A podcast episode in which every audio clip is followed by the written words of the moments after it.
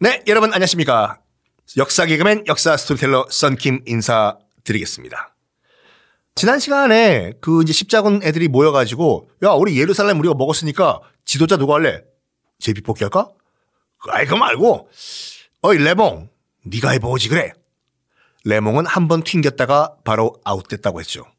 그걸 본 고드프루아 음 튕기는 것은 나쁜 것이야. 제안이 오면 바로 덥석 물어야지.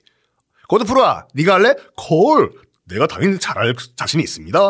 해서 고드프로아가 첫 번째 지도자가 됐다 말씀드렸죠.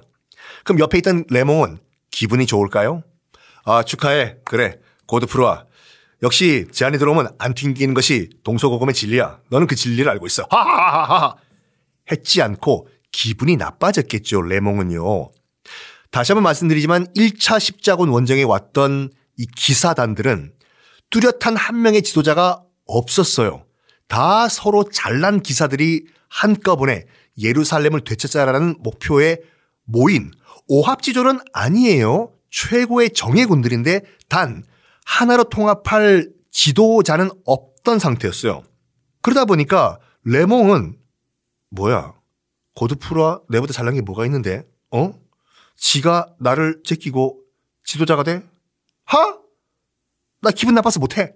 해서 레몽 바로 예루살렘에서 철군을 합니다. 어이 고드프라 축하하고 축하하고 잘 다스려 보십시오. 어 내가 매 축전 보낼게 축전 축전. 아이고 그 대신에 우리 우리 레몬과 우리 부하들 자 집에 가자. 뭐 고드프라가 잘 다스린대요. 갑시다. 잘해봐. 이렇게 레몽이 전격적으로 가요. 예루살렘.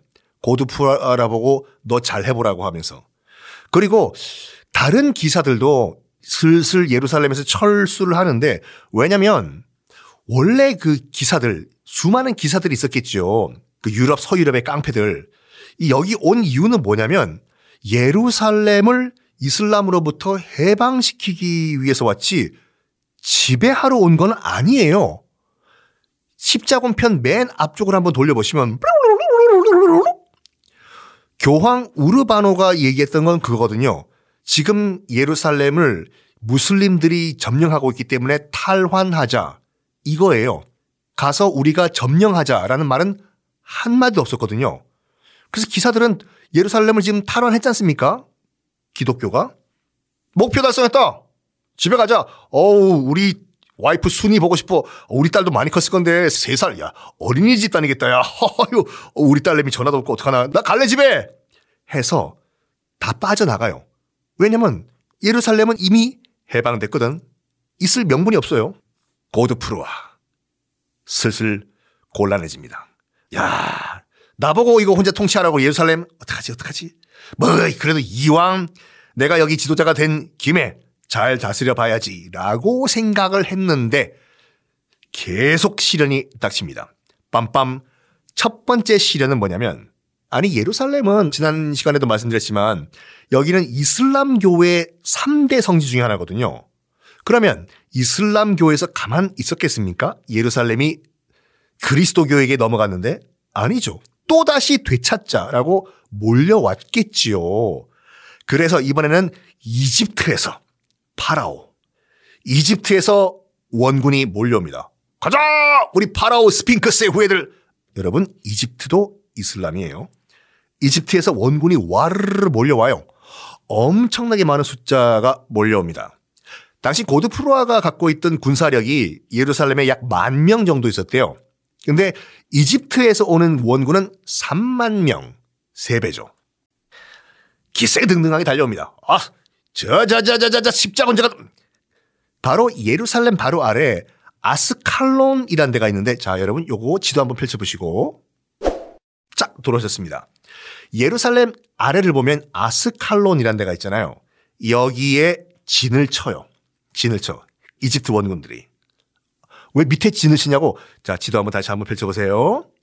어, 지금 니케아에서 십자군은 북쪽에서 남쪽으로 내려왔죠. 니케아, 안티오크 쭉쭉쭉쭉쭉 해서 예루살렘. 조금 확대해서 이집트가 어디 있는가 한번 보실까요?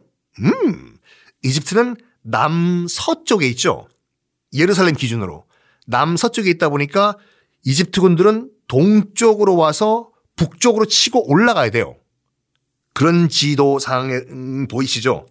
그래서 이집트군이 카이로에서 출발해가지고 동쪽으로 동쪽으로 동쪽 동쪽으로 동쪽으로 가다가 자 좌회전 깜빡이 넣고 좌회전 북쪽으로 올라가는 고기 딱 있는 도시가 아스칼론인데 여기에 진을 칩니다. 아, 아, 아.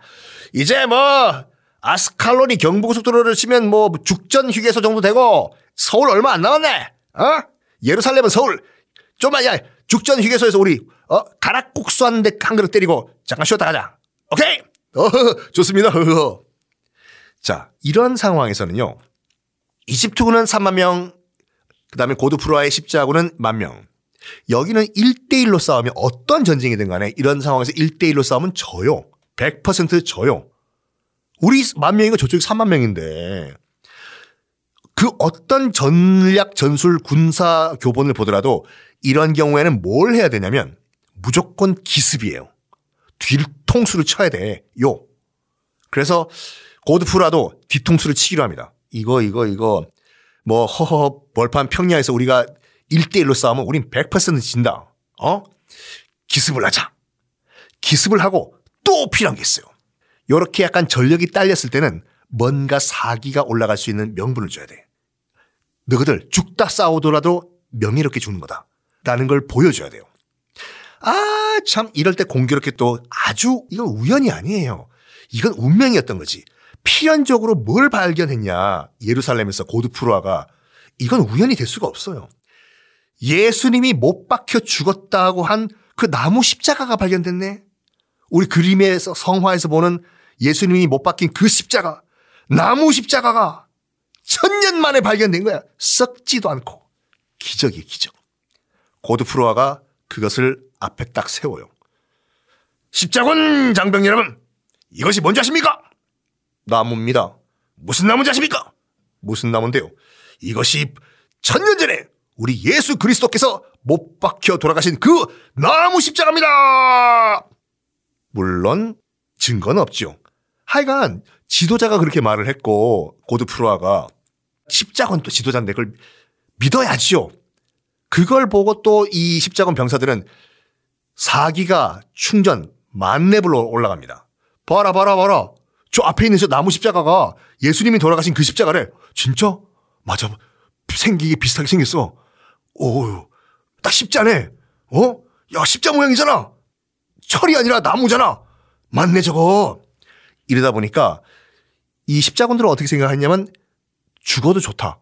앞에 예수님이 못 박혀 돌아가신 십자가가 있는데 저걸 따라가면 난 예수님을 위해 싸운다.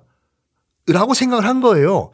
일반 병사들은요, 여기까지 3년 동안 예루살렘에 꾸역꾸역 걸어온 거는 일반 병사들은 정말로 여기를 뭐 점령하고 뭐 이런 생각이 한 거 아니라 순수한 마음에서 왔어, 이 병사들은. 정말 예루살렘 해방시키고 예수님의 땅을 되찾자. 이것 때문에 왔거든요. 목숨 걸고 3년 동안.